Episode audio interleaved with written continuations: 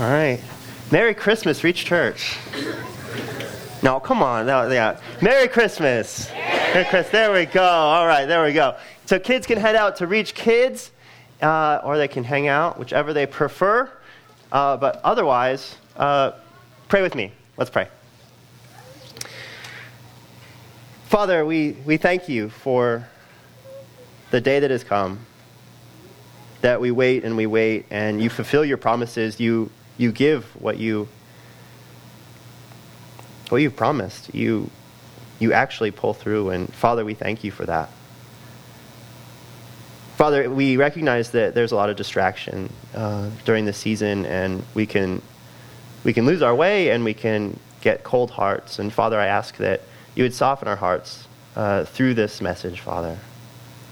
Holy Spirit, would you fill us up? Would you use your word to speak to us and to to melt our cold hearts, that we may see the glory of Christmas and we may rejoice and praise and give you the glory that is due for the amazing things you've done at Christmas.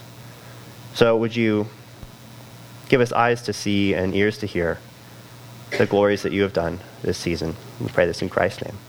Amen. All right, so we have made it. We have made it. Uh, we've been looking at the songs of Christmas this season.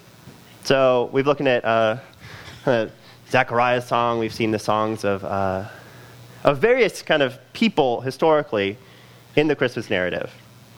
And today we're looking at the last kind of song. We could say that we're looking at the angel song, but we're not looking at the angel song particularly.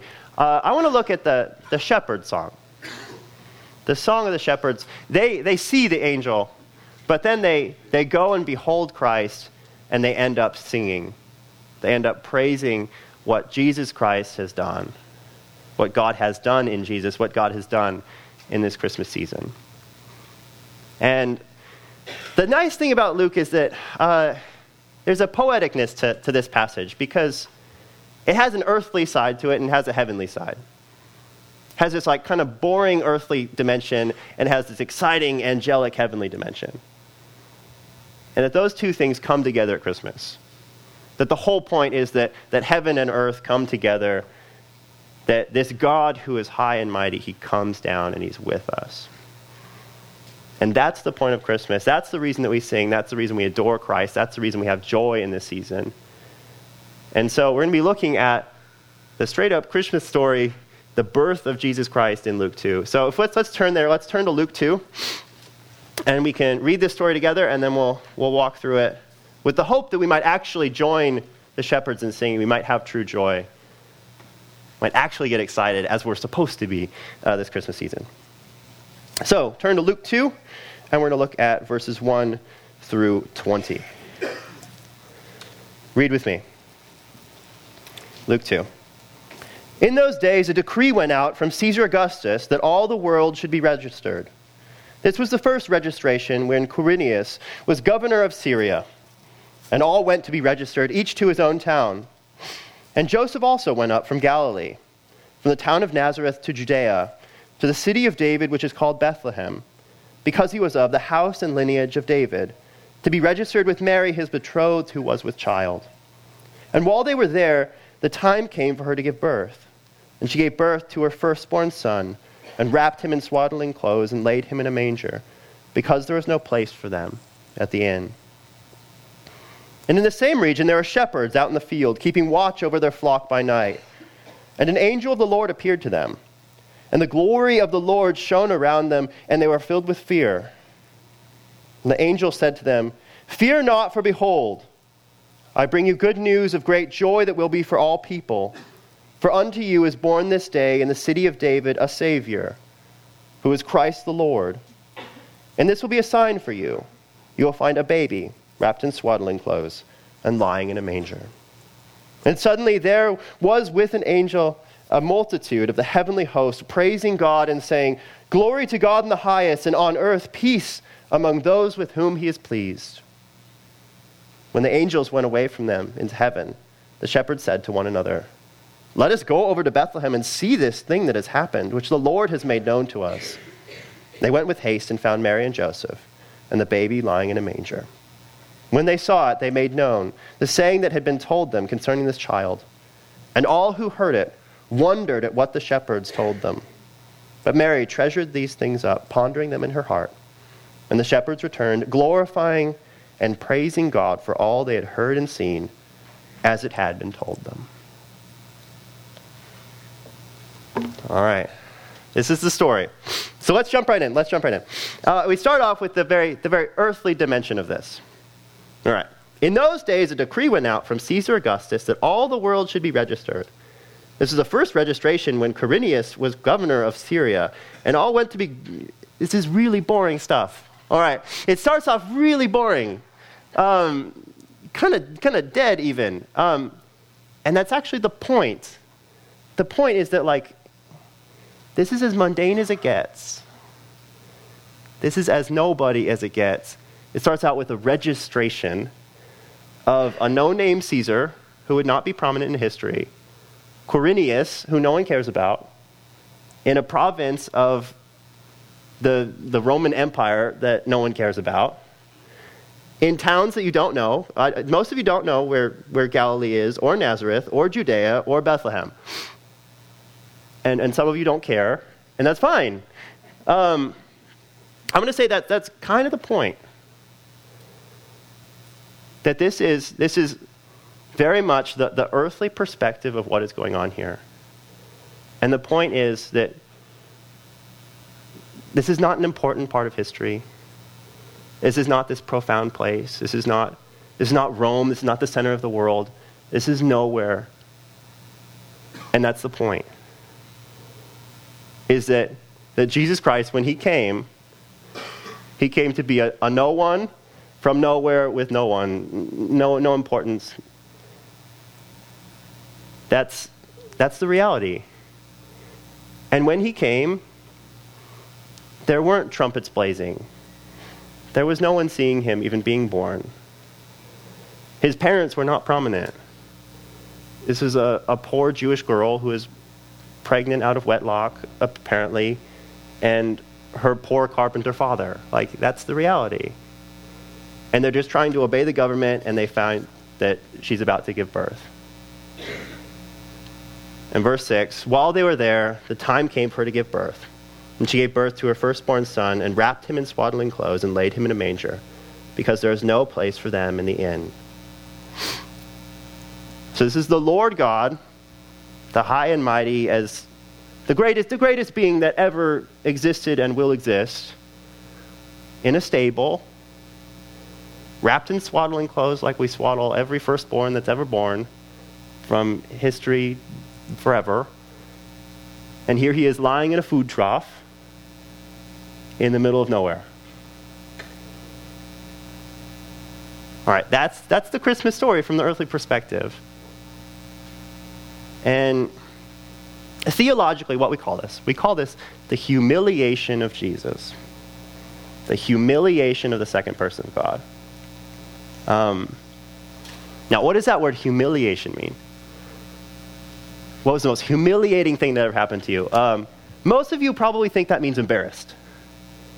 It doesn't mean embarrassed. That an embarrassing experience, it, happen, it happens to you once and like, oh, I messed up, I did something stupid. But like, it doesn't stick with you, it doesn't really mean anything. Humiliation. Humiliation is, is that you're being treated like, like subhuman. For someone, one of us to be humiliated would be to, to treat someone like an animal, to treat someone like they are nothing, like they are worthless. This is the humiliation of God. That he is not being treated like God, he is being treated like, like a human, way below his rank. And that is what we celebrate on Christmas the, the humiliation of Jesus Christ. That he came and he came to be poor, and he came to be weak, he came to be homeless, he came to be forgotten, he came to be nobody in the eyes of the world. Humiliation. Um, and this is an introduction to, to Jesus' life. His whole life would be, would be a humiliation.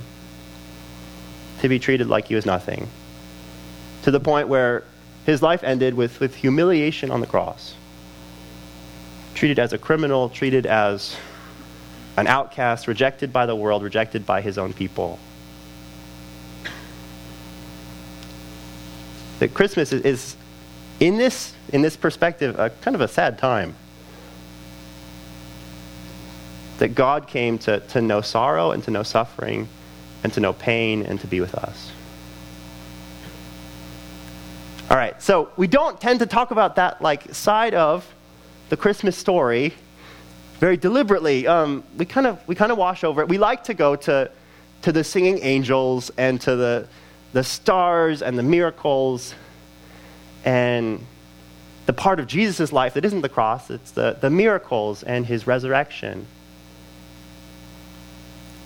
But we need to stop and we need to get excited about the fact that Jesus was humiliated in his birth and in his death. Because, yes, we, we need this God who is great, and we need a God who is perfect, and who is holy, and who is glorious. But we also need a God who knows what it's like to be human, who knows what it's like to be weak, who knows what it's like to suffer, to feel pain, to feel like a nobody in the midst of a, a small, no, nothing town. We need that God because otherwise, we have a God who is distant and who is cold and who cannot actually relate to his people. And so this is God coming down and, and being with us, suffering with us, suffering for us. That God, God at Christmas, he, he can say, like, I have been through what you have been through. I have suffered with you. I'm not this cold, aloof God that you can point your finger at and say, well, you don't really get it. Like, no, he does. He does because of Christmas. He does because of the life that he lived here.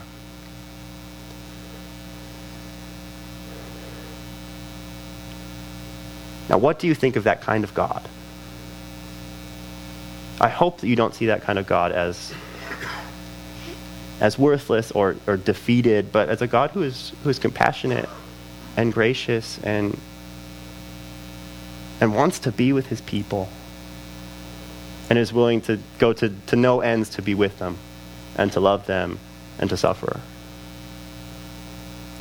Now, until we can get excited about that, we're not ready for the rest of the story.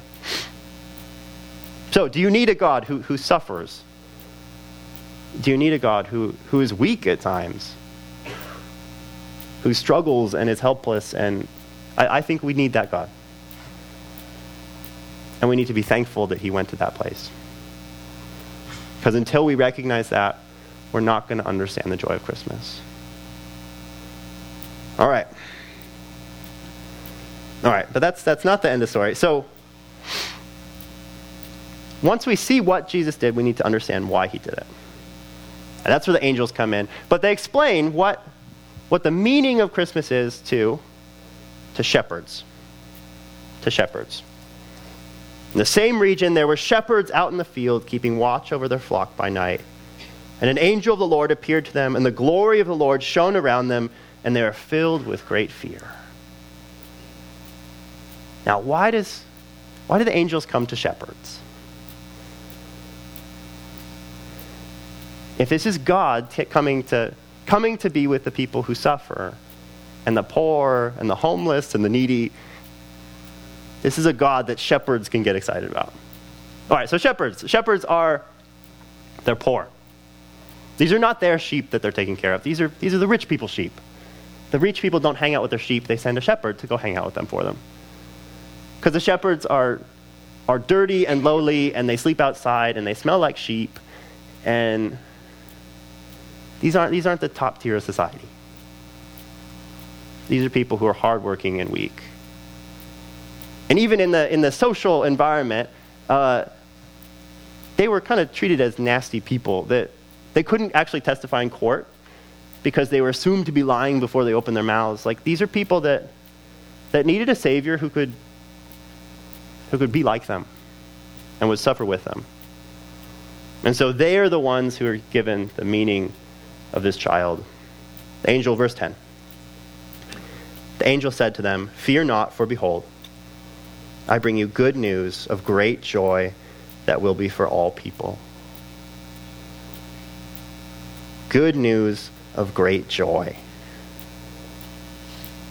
All right, what are you looking for this Christmas? I hope you're looking for joy. If that's the point. Then it's, it's like it's thrown up on billboards and like people get a new jacket and they're like dancing through the commercials and they have joy. And that's, that's what we're sold. We're sold joy. And this is a joyous time. And we're kind of given a vague idea of why that should be. Because there's a, a, magic in the air or because there's snowflakes. Um, it's just a wondrous time. All right, they get, they get that Christmas is supposed to be about joy, but there's no reason for it. And so the angels come and they say, No, I have, I have good news. And then they defend it. They say, verse 11, this is the reason why we should have great joy. For unto you is born this day in the city of David a Savior who is Christ the Lord. A Savior and a Christ. A Savior and a Christ. All right, Jesus' name, Jesus Christ. All right, first part, Jesus, Savior. That's what that means. It means Savior. So, Jesus, Jesus the Savior. All right. What is Jesus saving us from? What is he saving us from? All right, what do you want him to save you from?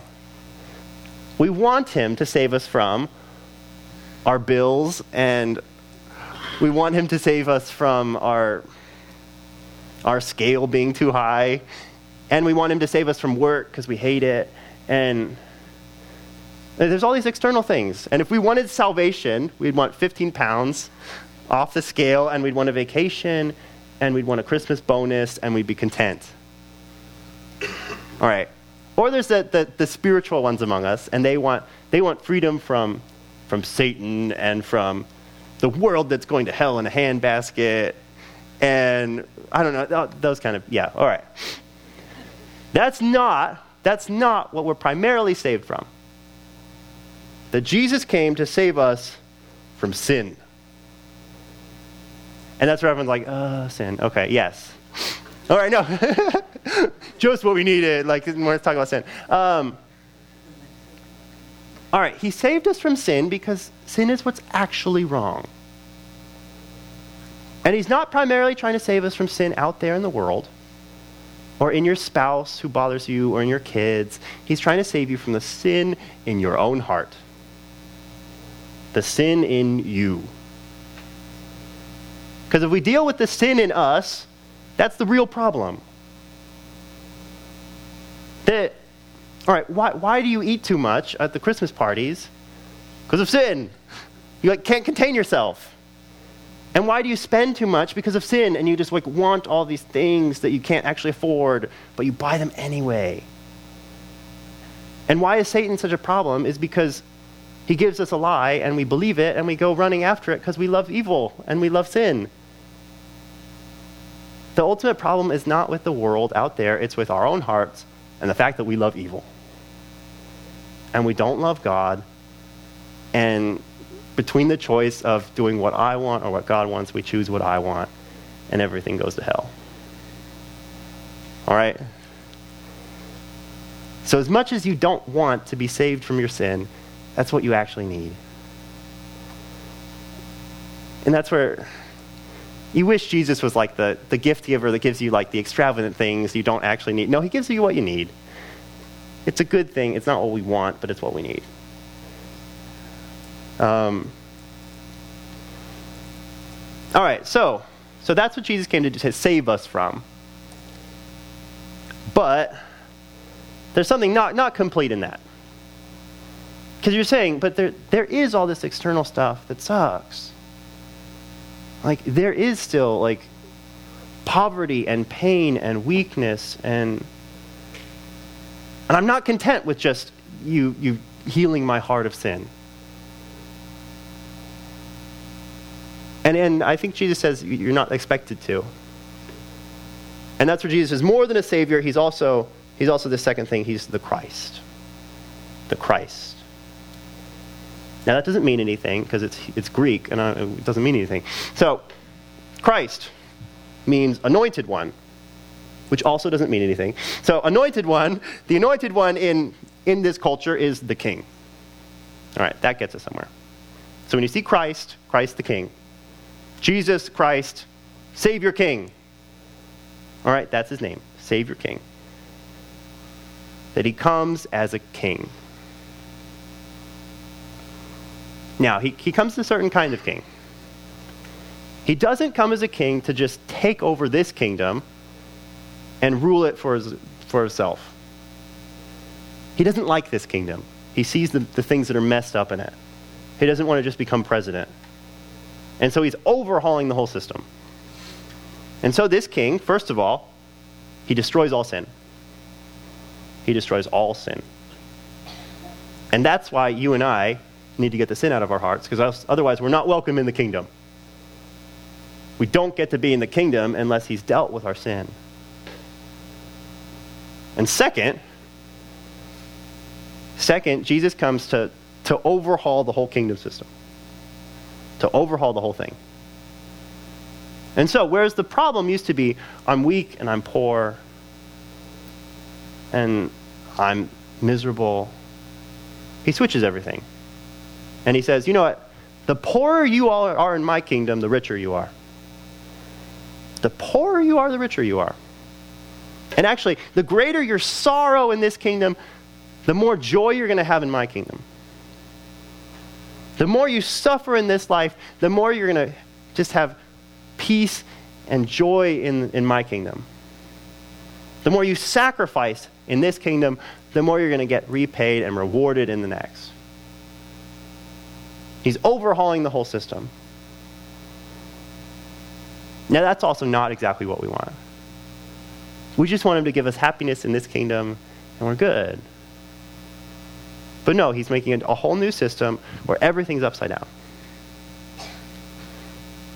All right. Where would you be in that kingdom? Where would you be in that kingdom? Is that the kingdom that you need, that you want? For some of you, you're like, yes, like turn all of my suffering into joy. Others of you, like, it's scary because because then you're going to be on the bottom. And that's part of the reason we don't actually like this, this kingdom concept, is he's, he's switching everything. Now, who gets to be king? Who gets to be king in this kingdom? Who gets to be king? The weakest, the poorest, the one who suffered the most, the one who is humiliated the most. The lowest person in the kingdom of the world gets to be the king in the kingdom of Jesus Christ. And that's the point of verse 12. Look at verse 12. This will be a sign for you. You will find a baby wrapped in swaddling clothes and lying in a manger. And suddenly there was an, uh, with the angel a multitude of the heavenly hosts praising God and saying, Glory to God in the highest, and on earth peace among those with whom he is pleased. The fact that, that this child is in a manger, in swaddling clothes, is proof that the king has come. That this is the king who suffers, this is the king who is low, this is the king who is nothing in the kingdom of the world. But because he's come so low in this earth, he actually deserves to rule in the new kingdom. He deserves that. He earned it. He, he's the, the king of the lowly, in a sense.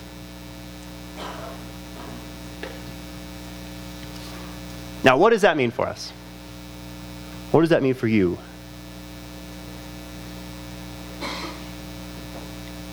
If you are the sufferer, if you are the weak, if you are the poor,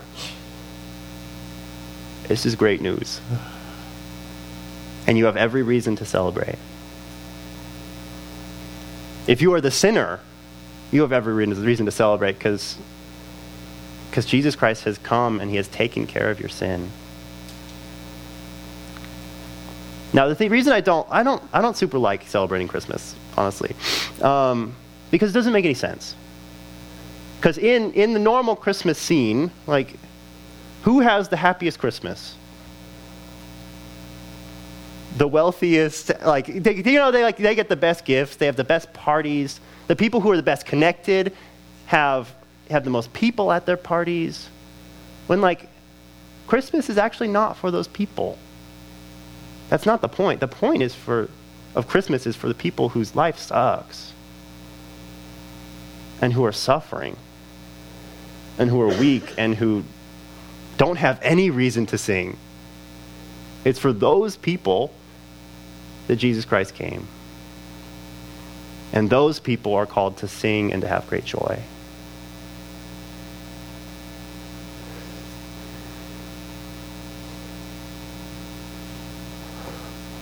All right, this is kind of devastating. Because for first like we're like we're like not that miserable of people. And so we're like, why Jesus, why do you come to be like is this a kingdom for us? Um and I think that's where Jesus does kind of shake us up here.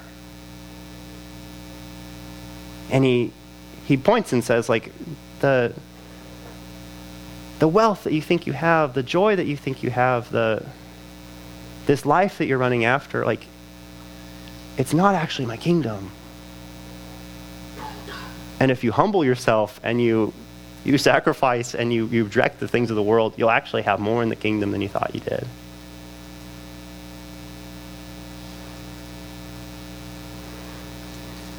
All right. All right, how do we respond to this? How do we respond to this? Because this is like, it's supposed to be happy. I, I feel like I'm making you sad. Um, this is supposed to be happy. Like, this is the reason that, like, you can have joy even if your life is terrible. And in the midst of sorrow, you can still celebrate Christmas. Even if you're all alone, even if you have nothing good happening in your life, Christmas is for you. All right, so now we're going to look at the shepherds. What are the, how do the shepherds respond to this? How do the shepherds respond? How do they celebrate Christmas in light of these truths? First of all, they go adore Jesus. They go adore Jesus. Look at verse 15. When the angels went away from them into heaven, the shepherds said to one another, Let us go over to Bethlehem and see this thing that has happened, which the Lord has made known to us.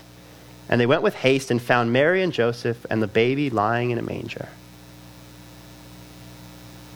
All right, it seems like the most obvious thing that anyone would do. You go, like, let's go see this baby. Let's go see him. Let's go see this king and this savior.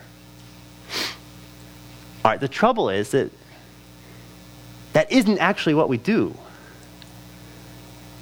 That the whole point of this is that, that we would have our Savior, we would have our great King, and that we would adore him and enjoy him.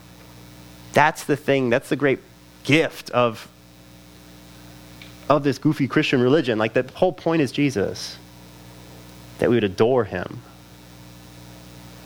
And the problem is that we hear this message and then we just sit there. I hear this message and I just sit there and I never go adore Jesus, and there's no point. The way that we find salvation from our sin is that we we love Jesus and go sit at his feet and, and enjoy his presence. That we adore the fact that he died for our sins and that we are forgiven. The reason that we have the ability to keep sacrificing is because we've seen Jesus. And we look at this humble king and we love him. That's the whole point. All right, so what is this like? What is this like? Um, let's talk gift cards. Gift cards. Who's going to get a gift card this year? Every single one of you, probably. Every single one of you, because we are too lazy to buy things. All right. All right, so why is it that when you open a gift card, you're not that excited? Because you're not that excited. And you kind of pretend to be excited, and then you put it aside. It's because they didn't give you a gift. It's not a gift, it's the good news and promise of a gift. All right, and you like, if you're kind of like philosophical, you can try to be excited about it, but it's not actually anything.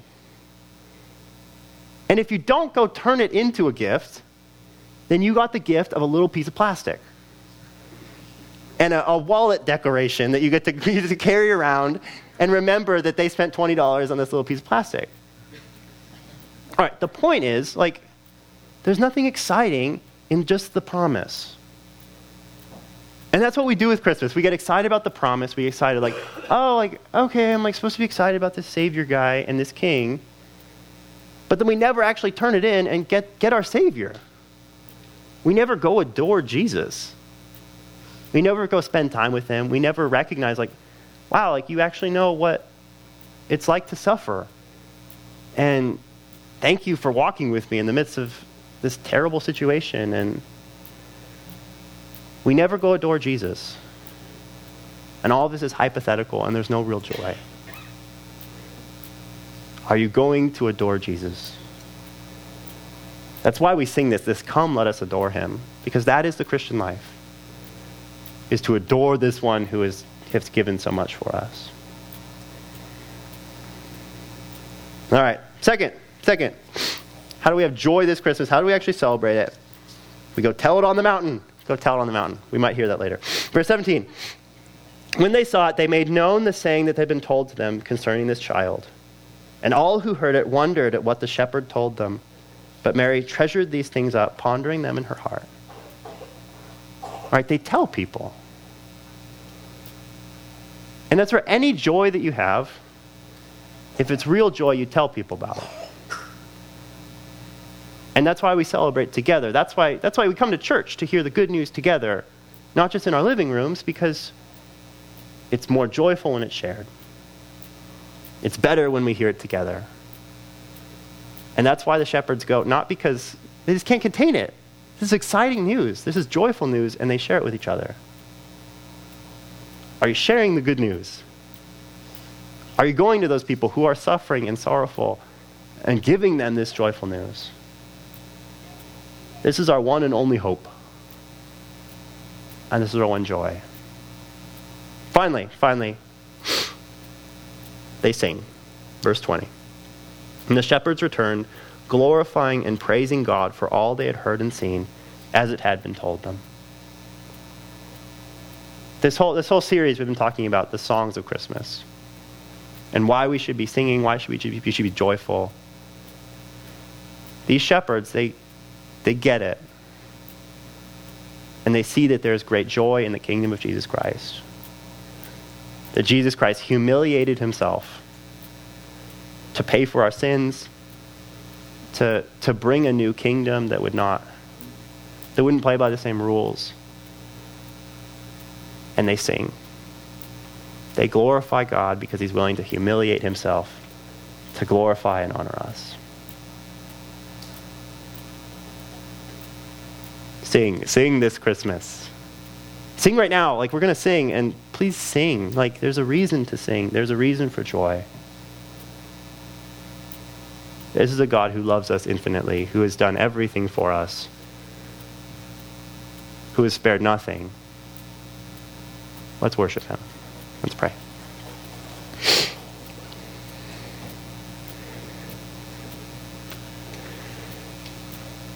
Father, it's.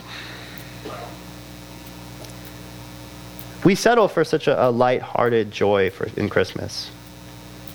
A joy that that is based upon good things, uh, good gifts, blessings that you have given us. But Father, there's a deeper and greater joy. Would you give us the ability to see your kingdom, to see people and things in light of your kingdom? Father, would you give us great hope that in your kingdom sorrow will be turned to joy and weakness will be strength that sacrifice will be rewarded, and Father, that we'll have greater joy in your presence and adoring Christ than we'll have it anywhere else. Father, would you melt our hearts with the gospel? Would you melt our cold hearts that, that do not want to sing and give us joy? Would you send us out with great joy this Christmas season? We pray in Christ's name. Amen.